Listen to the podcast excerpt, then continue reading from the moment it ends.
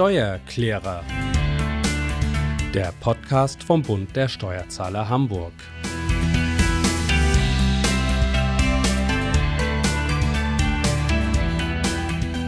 Ja, hallo, mein Name ist Tobias Pusch. Ich bin mit meiner Firma Wortlieferant der Produzent dieses Podcasts.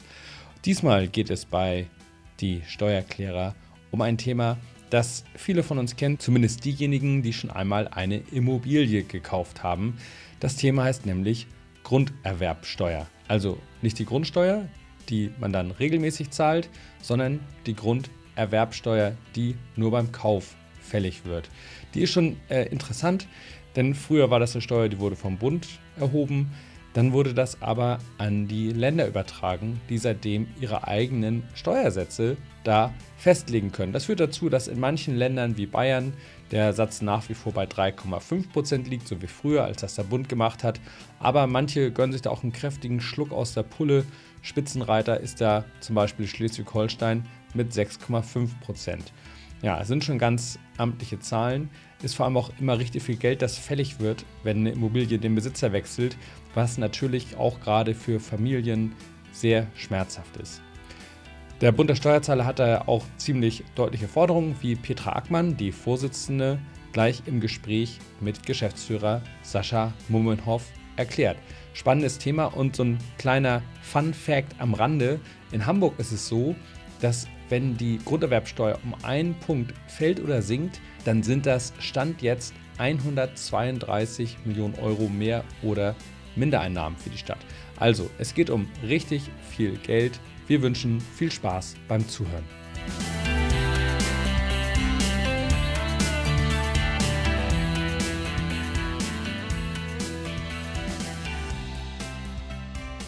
Wer hätte das echt gedacht? Folge ja. 10 unserer Podcast-Serie. Und wir wurden echt belächelt. So nach dem Motto, naja, wenn die das zwei, dreimal schaffen, dann, dann ist das gut. Ja. Ne? Und jetzt ist schon Folge 10. Liegt aber auch ein bisschen an Deutschland, weil hier gibt es so viele Steuerbezeichnungen und unterschiedliche Themen, die so schwer sind, dass man einfach sich den ganzen Tag darüber unterhalten kann. Heute wollen wir uns über Grunderwerbsteuer unterhalten. Ja, Grunderwerbsteuer vor allem, genau, nicht die Grundsteuer, das muss man ja schon immer gleich mal erklären. Grunderwerbsteuer, also die Steuer, die anfällt, wenn ich Grundstücke erwerbe. Oder wie der, Gesetz, der Gesetzestext ist da ähm, schon mal schön.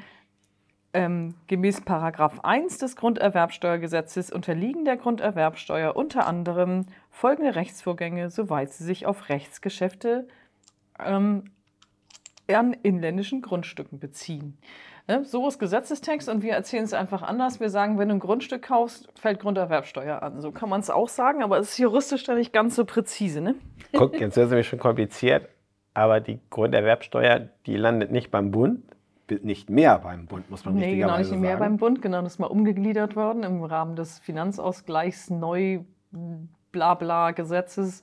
Ist, ist die Kompetenz im äh, nicht die Kompetenz, Schwachsinn, die Kompetenz liegt immer noch beim Bund, ähm, ist das ähm, den Ländern überlassen worden, die Grunderwerbsteuerprozentsätze selber festzusetzen. Also das heißt, das war vorher bundeseinheitlich. Bei, ähm, ich habe nochmal nachgeguckt, das ist schon so lange her, vor 2006 waren wir bei der Grunderwerbsteuer bundeseinheitlich bei 3,5 Prozent. Und jetzt kocht jedes Bundesland seine eigene Suppe. Und das Geld landet auch bei den Ländern, ne? nicht ja. beim Bund. Ne? Genau. genau. Okay. Ja. Deswegen schrauben die an den Prozentsätzen. Für den Bund schraubt keiner, aber für sich selbst schrauben sie. Und da sind, rate mal, die Prozentsätze nicht zwingend nach unten gegangen. Bayern hat immer noch dreieinhalb Prozent. Das muss man jetzt mal hier mal lobend erwähnen. Ähm, es fällt also als Hamburger fällt einem das ja immer ein bisschen schwer, Bayern zu loben, aber die haben bei 3,5 Prozent gelassen. Alle anderen haben angehoben. Auch Hamburg hat es zum 01.01.23 von 4,5 auf 5,5 Prozent erhöht. Ähm, das ist natürlich, wenn du eine Immobilie kaufst, ähm, gerade in einer großen Stadt, die ja doch recht teuer sind, und dann 5,5 Prozent Grunderwerbsteuer bezahlst, dann ist das schon, ja, ist mehr als der Makler, ne? Mhm. Magst du nochmal erklären, wie das genau funktioniert? Also ich kaufe eine Immobilie, mhm.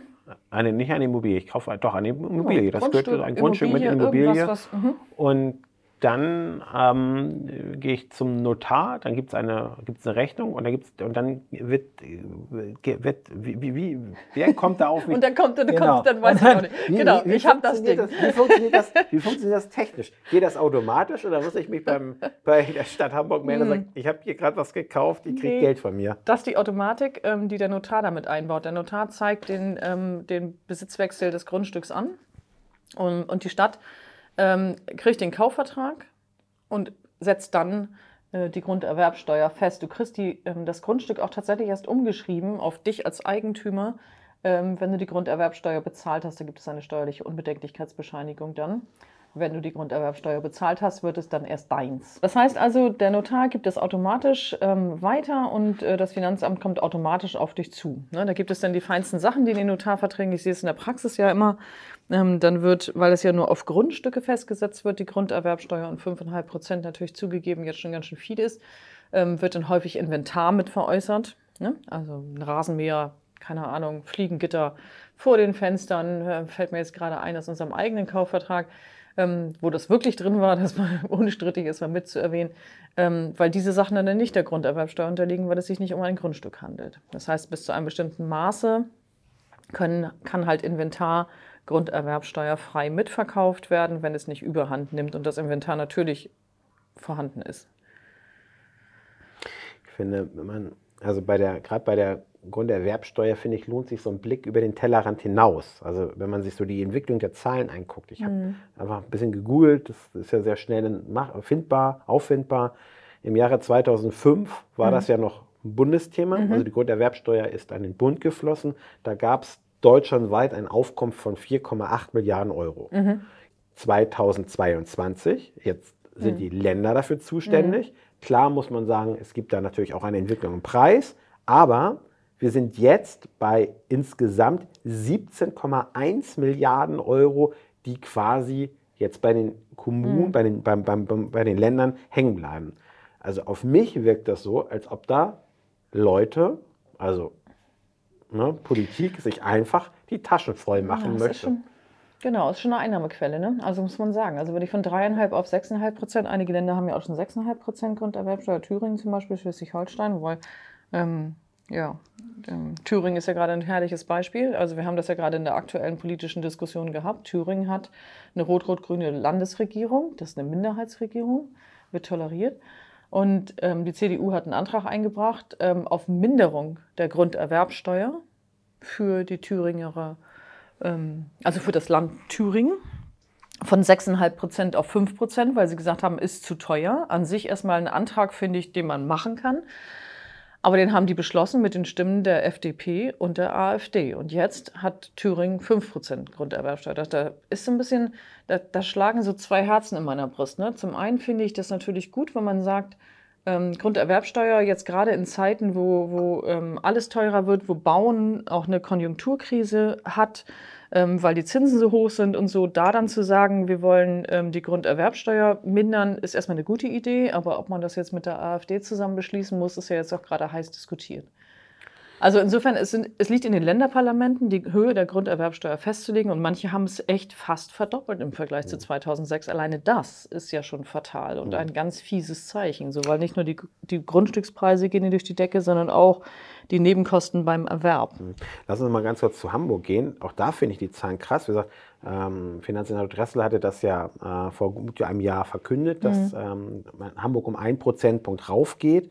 Das macht in Hamburg, also es klingt so wenig, ein mhm. Prozentpunkt, das sind 132 Millionen Euro, mhm. die sich die Stadt Hamburg jedes Jahr an Mehreinnahmen mhm. erhofft. Ja. Und das in einer Phase, finde ich, wo das Geld ohnehin knapp ist, wo ich eigentlich ja. Anreize schaffen müsste, zu bauen, zu kaufen, Wohnungen zu schaffen. Ich finde, das ist kontraproduktiv, das ja. widerspricht sich. Es ist ja auch so, dass wir europaweit tatsächlich die niedrigste Quote haben an Menschen, die in ihrem eigenen Heim wohnen. Ich glaube, es liegt bei uns bei 30 Prozent und das ist extrem viel weniger als in allen anderen Ländern europaweit. Und äh, da muss man sich ja schon fragen, wo das herkommt. Ne? Wobei man auch nochmal sagen muss, also jetzt nur zum reinen Gesetz zurückgehen, ähm, ich zahle bei manchen Sachen, bei manchen Übertragungen von Grundstücken halt auch keine Grunderwerbsteuer. Zum Beispiel, ähm, wenn ich das erbe, das Grundstück. Das müsste dich ja beruhigen. äh, bei der äh, mal was, was ne? beim Erben steuerfrei bleibt, nämlich die Grunderwerbsteuer fällt da nicht an, wenn ich das Grundstück erbe. Oder wenn ich es geschenkt bekomme unter Lebenden, krieg, zahlt man auch keine Grunderwerbsteuer. Und wenn ich das von meinem eigenen Ehegatten erwerbe, dann zahle ich auch keine Grunderwerbsteuer. Oder wenn im Rahmen des ähm, Scheidungsfolgeverfahrens, heißt das, glaube ich, ne? habe ich noch nicht durchgemacht, weiß ich noch nicht, bin ich nicht sattelfest, aber äh, steuerlich sattelfest, auch da ähm, fällt dann keine Grunderwerbsteuer an. Ähm, also insofern, es gibt auch ein paar Ausnahmen. Ähm, aber grundsätzlich, wie gesagt, muss man mit Grunderwerbsteuer rechnen, jedes Mal, wenn Grund und Boden den Besitzer wechselt. Wie ist denn unsere konkrete Position? Also wir fordern ja nicht, dass wir die Grunderwerbsteuer komplett abschaffen. Nee, aber es war eine Diskussion und das hatte ähm, unser Finanzsenator ja auch gesagt, als er die angehoben hat. Da haben wir ja gleich gesagt, jetzt machten wir das für Familien noch teurer, hier in der Stadt Grund und Boden zu kaufen. Ähm, und haben gefordert, dass ähm, Familien zum Beispiel oder Selbstnutzende von der Grunderwerbsteuer entweder entlastet oder vielleicht sogar ganz befreit werden. Das haben wir tatsächlich jetzt in dem Gesetzesentwurf auch schon vorliegen. Das ist aus dem Bundesfinanzministerium, glaube ich, im Mai oder Juli, weiß nicht mehr genau, irgendwas ungera irgendein ungerader Monat, ähm, schon mal in die Abstimmung gegeben worden. Tatsächlich will man Familien entlasten. Und als hier das eine Prozent angehoben worden ist, hat unser Finanzsenator Andreas Dressel auch darauf verwiesen, dass er ähm, als wir gesagt haben, das wird für Familien teuer, hat er gesagt, da muss der Bund mal das Gesetz ändern, weil das ist ja immer ähm, schick, sich das dann gegenseitig zuzuschieben. Hier können wir die Prozentsätze festlegen, das Gesetz wird aber vom Bund geändert. Und äh, da gab es dann noch nichts zur Entlastung von Familien oder Selbstnutzenden in den Grundstücken. Insofern ja, wollen wir mal warten, ob es da eine Entlastung gibt, weil das würde dann ja eine Entlastung sein, die die Länder beschließen müssen. Thüringen hat das auch mitgemacht zum Beispiel. Thüringen hat es gesagt, 25.000 sind erstmal frei, wenn du selber nutzt. Okay. Das ist noch nicht der große Wurf, aber ja, ist ein mhm. Schritt in die richtige Richtung, um ja auch Altersvorsorge darüber zu betreiben, über die eigengenutzte Immobilie. Wenn ich jetzt aber an den Dressel denke, dann hat er jetzt quasi, also argumentiert er damit, dass es günstiger wird, verweist auf den Bund, ohne dass eigentlich klar ist, dass, ob es tatsächlich ja, umgesetzt wird. Das genau. ist ja einfach nur ein Verschieben des schwarzen Peters. Ne? Ja, genau. Wir haben also zusätzlich zu den Zinssteigerungen, die wir dieses Jahr hatten, eben auch noch eine Erhöhung der Grunderwerbsteuer jetzt zu verkraften. Das heißt, das, das kaufen wir in dieser Stadt auch für eigengenutzte Nutzende oder für Eigennutzende und für Familien wird einfach nochmal krass teurer, alleine schon ein Prozent jetzt. Ähm, Nebenkosten beim Kauf, die auch nochmal on top kommen. Also nicht besonders flott. Kommt man denn da irgendwie drum herum um die Grunderwerbsteuer? ja, du spielst ein bisschen an auf die Share-Deals. Ne? Also ähm, genau, ähm, wo Steuern erhoben werden, versuchen Menschen drum herum zu kommen, sagen wir es mal so. Und das ähm, haben sich kluge Leute überlegt, dass man, wenn man ein Grundstück nicht selber besitzt und es verkauft, sondern eine Gesellschaft die hält, sei es eine Personengesellschaft oder sei es eine GmbH, dann könnte ich ja die Personengesellschaft verkaufen oder die Anteile an der Personengesellschaft verkaufen, muss man genauer sagen, oder die Anteile an der GmbH verkaufen. Dann verkaufe ich ja nicht das Grundstück direkt, sondern nur indirekt, indem die GmbH, kannst du dir das vorstellen? Die GmbH hat ein Grundstück und ich verkaufe die GmbH. Dann verkaufe ich ja eigentlich nicht das Grundstück, mhm. sondern die GmbH. Hatten die sich so ausgedacht, hat auch funktioniert hat der Staat gemerkt. Das ist ja immer so ein bisschen, ne, Berater denken sich was aus und dann kommt der Staat und bessert nach. So, dann hat man gesagt, oh, das war jetzt aber so nicht gedacht, ähm, dass ihr jetzt die ganzen Grundstücke in irgendwelche Grundstücksgesellschaften packt und dann die Grundstücksgesellschaft verkauft und so keine Grunderwerbsteuer bezahlt. Das heißt, man hat so einen Puffer davor gebaut und gesagt, also wenn die GmbH innerhalb von ähm, verschiedene Haltefristen, je nachdem, wann wir gucken, ähm, innerhalb von fünf Jahren über 90 Prozent Verkaufswerteanteile, dann wird auch Grunderwerbsteuer fällig, obwohl ich nur GmbH-Anteile übertrage, wenn da ein Grundstück in der GmbH drin ist. Also man hat gemerkt, dass Leute versuchen, Steuern zu vermeiden über eine Konstruktion, das nicht mehr ich halte, sondern die GmbH, die mir gehört, hält. So, also so eine Share Deals, hat man gesagt dazu, mal so ein schönes neudeutsches Wort zu benutzen. Ähm, und ähm, genau, also das ist ähm, ist ein, Debakel, weil das ist ein Stück weit ungerecht natürlich, dass man durch eine Gestaltung, die es am Markt gibt, ähm, Grunderwerbsteuer sparen kann, weil das macht die normale Familie halt nicht, ja. sondern das machen wieder irgendwelche Investoren oder ähm, Grundstücksgesellschaften, die halt sich gewerbsmäßig am Markt ähm, bewegen und die kommen dann irgendwie drum rum und deswegen hat man da auch diese ähm, Vorhalte reingebaut, dass man sagt, okay, man darf nicht mehr Anteile verkaufen. Also es ist jetzt nochmal hochgesetzt worden. Es gibt so einen, so einen Red-Blocker, ähm, der hält dann einen bestimmten Anteil, jetzt sind es schon 95 Prozent, also du musst es länger halten, 10 bis 15 Jahre. Ähm, und ähm, um diese Konstruktion zu vermeiden tatsächlich, weil das natürlich ein Stück weit ungerecht ist, dass die normalen Bürger wieder die normalen Steuerzahlenden die Blöden sind und die Grunderwerbsteuer bezahlen, wenn sie sich was kaufen, was sie selber nutzen und die, die gewerbsmäßig mit Grundstücken handeln, das über Grundstücksgesellschaften abwickeln. Also da ist auf jeden Fall Bedarf seitens des Gesetzgebers, ähm, da noch weiterhin aufzupassen, dass da nichts am Staat vorbeigeht mhm. durch die Konstruktion an sich. Hatten wir eigentlich darüber gesprochen, wie sich die Grundsteuer berechnet? Hm, nee, ist immer die Gegenleistung. Also das, was du bezahlst als Gegenleistung für den, für den Grundstückserwerb, ist das, was die Bemessungsgrundlage, wie wir das so schön nennen, also das, worauf die Prozente gerechnet werden. Also du kaufst ein Grundstück inklusive Grund und Boden und Haus für 100.000, dann zahlst du jetzt hier in der Stadt, was haben wir jetzt, 5,5 Prozent, also 5.500 Euro Nebenkosten ähm, zusätzlich eben als Grunderwerbsteuer an den Fiskus. Okay. Die kommen dann on top. Ne? Das muss man immer mitberechnen. Wenn man ein Grundstück kauft, musst du immer gucken. Notar, äh, Justizkassen und solche Sachen kommen dazu. Da sind wir so anderthalb bis zwei Prozent. Ähm, die Grunderwerbsteuer kommt obendrauf. Hier in Hamburg jetzt mit 5,5 Prozent. Und wenn du Pech hast, auch noch ein Makler der sicherlich seinen Job tut, aber auch teuer ist. Und dann bist du schon bei 10 bis 11 Prozent Nebenkosten zum Kaufpreis des Gebäudes da hinzu. Also das ist bei den Grundstückspreisen, die wir hier in der Stadt haben, wenn du eine normale Wohnung kaufen willst, schon echt viel Holz. Gibt es, Peter, gibt es einen Unterschied in der Bemessung der Grunderwerbsteuer, ob ich ein Grundstück mit Gebäude kaufe oder ob ich nur ein Grundstück kaufe und selbst darauf baue? Hm.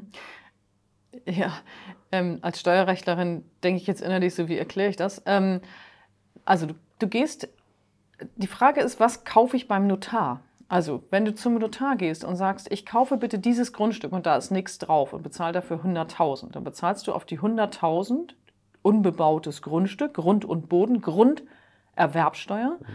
Ähm, und wenn du hingehst und sagst, ich, da ist jetzt ein Grundstück und da steht schon ein Haus drauf und das kostet insgesamt 300.000 und das möchte ich kaufen, das Grundstück mit dem Gebäude obendrauf, dann erwirbst du die 300.000.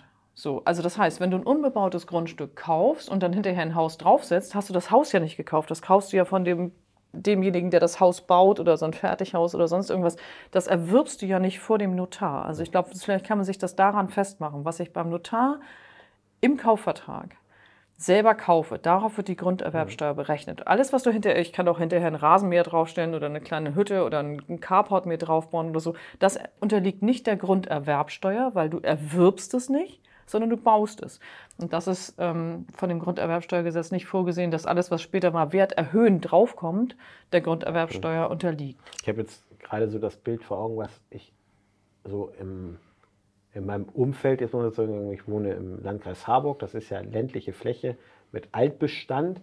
Da werden viele Grundstücke gekauft und die Häuser zusammengeschoben mhm. einfach. Und dann werden da Mehrfamilienhäuser oder deutlich ja. größere Häuser draufgebaut. Ja. Ne? Genau. Ähm, da überlege ich jetzt gerade, wie das da mit der Grunderwerbsteuer ist. Bemessungsgrundlage also, ist das, was du bezahlst. Genau, und dann, aber dann habe ich natürlich ein großes Interesse daran, dass das Haus, was ich da kaufe, quasi am besten nur einen Euro wert ist, aber letztlich das Grundstück die Wertigkeit hat. Ja, ist egal, weil ob du das jetzt kaufst, ob du 50.000 Grund und Boden kaufst und 50.000 Haus oder 100.000 Grund und Boden und nichts für das Haus, ist egal, das sind 100.000 Gegenwert. Und 100.000 ist die Bemessungsgrundlage für die 5,5 oder was habt ihr in Niedersachsen, 5 Prozent. Mhm. Ähm, und ähm, darauf werden die 5% berechnet. Egal, ob es das Gebäude oder der Grund und Boden ist. Ne? Der Unterschied ist nur, du kaufst ein unbebautes Grundstück oder eins, wo du das Haus drauf platt machst. Und wenn du hinter dir so ein schönes Schloss drauf baust für eine Million oder so, dann ist diese Million, oder die, die Kosten für das Haus spielen keine Rolle, weil du kaufst es ja nicht. In dem Moment, wo du vom Notar sitzt. Mhm. Sondern du kaufst ein leeres Grundstück oder ein leer zu machen, das Grundstück, das Haus ist ja dann nichts wert. Aber der Gegenwert des Notarvertrages, was in dem Notarvertrag drinsteht, ist die Bemessungsgrundlage für die Grunderwerbsteuer. Ich weiß, das führt jetzt zu weit, aber ich finde das tatsächlich total spannend, weil ich gerade darüber nachdenke, was gerade bei uns in der Nachbarschaft passiert. Da gibt es Unternehmer, die kaufen leere Flächen. Mhm. Ne? Das heißt, die zahlen ja dann an den Verkäufer Grunderwerbsteuer. Nee, an das Finanzamt. Ja, ja, genau. Mhm. Sie kaufen das Grundstück mhm. und zahlen dann die Grunderwerbsteuer für genau. dieses Baugrundstück. Ja. Und dann kommen da zwei, drei, vier Häuser drauf. Mhm. Und dann verkaufen sie diese mhm. vier Grundstücke mhm. mit den vier Häusern wieder. Ja. Das heißt, das Finanzamt hält dann nochmal noch die Hand auf ja. und sagt, wie geil ist das denn? Mhm. Ich habe jetzt einmal da kassiert, das war jetzt zwar nur mäßig, aber immerhin. Und jetzt kommt der Unternehmer und der macht ja. mir nochmal richtig die Taschen voll. Ja. Ne? Das heißt, innerhalb von zwei Jahren zweimal kassiert, oder? Also Stress, das ist richtig. ich das weiß, es ist... ja, das stimmt. Also wenn man es so betrachtet, genau. Ich, ich sehe es immer so ein bisschen anders. Ich denke immer so, naja gut, Hamburg ist Hamburg. Und Hamburg gehört dem Land Hamburg. Und jetzt verkaufe ich einen Teil von Hamburg an jemanden Neuen. Und dafür, dass du ein Stück Hamburg kaufen willst, musst du einfach Geld an Hamburg bezahlen. Mhm. Sonst verkaufe ich dir das nicht. Sonst mache ich das Vorkaufsrecht geltend und sage, ich möchte es als Hamburg gerne haben. Also insofern, ja, du hast recht. Also wenn es so zeitlich dicht zusammenliegt, ist es so ein bisschen unverschämt fast, ne? You know? Aber, ähm, ja, ja, aber weil, macht schon Sinn, weil du kaufst ein Stück Erde für, für dich. Und das ist schon, ist ja auch ein Privileg, dass das geht. Ja, was so spannend daran ist, ist, glaube ich, ich entwickle mich jetzt zum Steuerrevoluzer. Ähm, uh. Nein, ich, was ich so krass daran finde, ist, also du hast ja recht, du sagst, ne, du siehst Hamburg als Ganzes ne, und ich kaufe mir ein Stück Hamburg. Nur dieses eine Stück Hamburg wird dir von dem einen zum anderen verkauft. Ne? Mhm. Und Hamburg wird ja nicht kleiner oder größer dadurch. Genau. Hamburg hat dieses Stück schon ja. einmal verkauft. Und Hamburg profitiert nur dadurch, dass es nochmal verkauft wurde. Das ist quasi, also das ist jede also, Marketingmaßnahme, die bei Hamburg Marketing ja, ja, raushaut, mein, scheint gerechtfertigt mein, unter diesem Aspekt. Mein, mein, mein, Gedanke, mein Gedanke, mein Gedanke wäre, das ist ein Erbpachtgrundstück. Da kann ich das verstehen. Das gehört mir nicht. Ein Erbpachtgrundstück miete ich für eine Zeit lang von der Stadt Hamburg. Mhm. Aber hier kaufe ich ein Grundstück und jedes Mal, wenn es den Besitzer wechselt, sagt die Stadt Hamburg wieder, jetzt möchte ich gerne da ein bisschen Kohle haben. Ja, bin, ich, bin, ich, bin, ich, bin ich total, ich finde diesen Gedanken, ich habe mich damit noch ein nie cooles so Geschäftsmodell. Ja, ist, das ist ein sehr gutes Geschäftsmodell. Mir fehlt halt, ich suche die ganze Zeit schon so im Kopf äh, nach so einem nach so einem Beispiel. So, sieh es nicht aus Hamburger Perspektive, sondern sieh es unter der Perspektive, wem das gerade gehört. Dann zahlt der das erste Mal. Dann ist es vielleicht ein bisschen steuergerecht. Das wäre, jetzt habe ich das Beispiel, das wäre so, als wenn ich mir einen Pullover hier bei C&A kaufe, ne? Dann bezahle ich einmal an C&A die Summe. Und jetzt verkaufe ich diesen Pullover weiter, dann käme ich auch nicht auf die Idee, C&A davon was abzugeben. Hm. Ne? Also, weil dann kriege ich das. Nur, dass die Stadt Hamburg halt jedes Mal davon wieder profitiert. Also man muss so ein Pullover nur häufig genug. Wir führen das ein. Also wenn ich künftig irgendwas, ich produziere etwas und immer wenn es weiterverkauft wird, kriege ich Tantiem dafür. Ja, da sind wir ja schon wieder bei den Steuergeschalteten über die Ländergrenzen hinweg und Steueroasen begründenden Sachen, ne? dass wir sagen Lizenzen, Lizenzen. Ja, ich zahle Geld für Lizenzen, aber da hatten wir ja schon mal beim Podcast über die Gewerbesteuer darauf hingewiesen, dass das auch um die Doppelbesteuerung oder um, um ausländische Betriebsstätten zu begründen, auch ein beliebtes Modell ist, Lizenzen zu verkaufen. Da komm, du kommst langsam, du kommst, du wirst noch Fachmann hier. Ja, aber um das nochmal grundsätzlich zu sagen, also wir haben ja, wir profitieren ja alle davon. Also wenn Geld in der Stadtkasse ist, um die, um die Infrastruktur zu fördern und auszubauen, dann ist das grundsätzlich. Ist gut. keine Frage. Das, Aber die Frage ist eben, ob wir dadurch Wohnen unverhältnismäßig teuer machen, indem wir 5,5 Prozent aufrufen für den Erwerb von Grundstücken hier in der Stadt. Von 4,5 kommt um 1 Prozent höher, ist eine krasse Steigerung auf 5,5 Prozent. Und ob es Familien das leichter macht in dieser Stadt, Eigen Selbstgenuss, ich rede wirklich nicht von Investoren oder so, ne? das ist ähm, mit eingepreist. Das muss man dann beim Wiederverkauf mit raufrechnen. Aber bei, bei eigengenutzten Wohnungen ähm, ist es einfach schwierig ähm, zu rechtfertigen, finde ich, dass man jetzt 5,5 Prozent nimmt. Warum? Wird das jetzt mehr? Ähm, ist es das wirklich, ähm, wollen wir verhindern, dass Menschen sich Eigentum kaufen, um darin selber zu wohnen. Und das würde ich immer mal so sagen, das ist sehr kurzsichtig, weil die Leute, die später hohe Mieten bezahlen müssen, sind vielleicht dann auch lieber auf Unterstützung vom Staat angewiesen, wenn sie nicht in einem selbstgenutzten Wohneigentum wohnen können und von Mietsteigerungen in der Zukunft ausgeschlossen werden können. Also insofern finde ich das eine sehr kurz. Ich finde, wir haben das zu Recht kritisiert. Ähm, gerade bei selbstgenutzten Wohnraum und ähm, bleibe ich auch bei, ähm, dass es äh, nicht sozial gerecht. Zitiere dich da gerne mal. Wir hatten damals, als der Dressel ähm, mit dem, mit einem Vorschlag ist es ja nicht, mit der Feststellung der Steuererhöhung um die Ecke kam, ähm, gesagt, du hast gesagt, Das ist ein unsozialer Schritt, der Familien und Menschen mit kleinem Geldbeutel aus der Stadt treibt. So sieht es aus. Jetzt müssen wir natürlich gucken, ob man ins Umland geht und da günstiger wird. Niedersachsen hast du ja gerade gesagt, Harburg ist nicht so weit weg. Du kommst ja auch jeden Morgen nach Hamburg reingefahren im 5%. Ich weiß jetzt nicht, ob man für 0,5% wechselt, aber Fakt ist, man kann auch als Stadt entscheiden, das zu minimieren, anstatt zu erhöhen. Und ähm, die Chance ist auf jeden Fall vertan. Mal gucken, was noch kommt. Ja. Petra, habe ich irgendetwas vergessen zu fragen? Hm, nee, ich finde, das ist erstmal umfassend. Wie gesagt, wenn immer noch Fragen sind, man kann sich ja immer an uns wenden. Ne? Wir sind der Bund der Steuerzahler. Ähm, man kann Kontakt zu uns aufnehmen. Ähm, dann kann man allgemeine Fragen alle mal immer beantwortet kriegen, weil wir ja auch immer dafür sorgen, dass ähm, deswegen machen wir die ganze Podcast-Serie auch, damit man sich so ein bisschen mit dem Thema beschäftigt, was uns so, was unser Leben ja auch so direkt betrifft. Und insofern finde ich es mal wichtig, dass wir erklären, was da passiert. Das meiste ist zu erklären und dass man versteht, worauf man Steuern zahlt. Und wenn da noch Fragen sind, kann man sich bei uns ja melden unter www.steuerzahler-hamburg.de oder dir eben auch eine Mail schreiben unter mail.steuerzahler-hamburg.de. Dann kann man ja nochmal was fragen, wenn wir was vergessen haben sollten. Petra, herzlichen Dank für deine Zeit.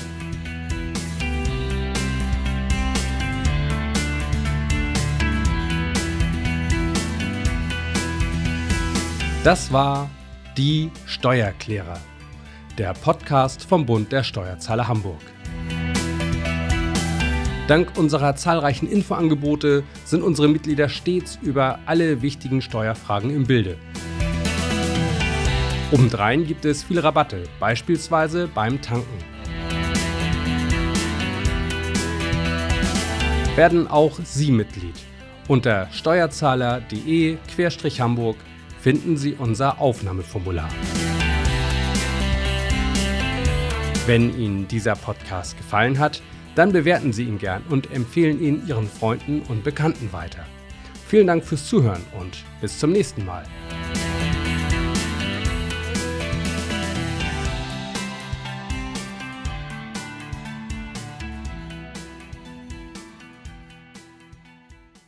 Dieser Podcast wurde produziert von Wortlieferant.de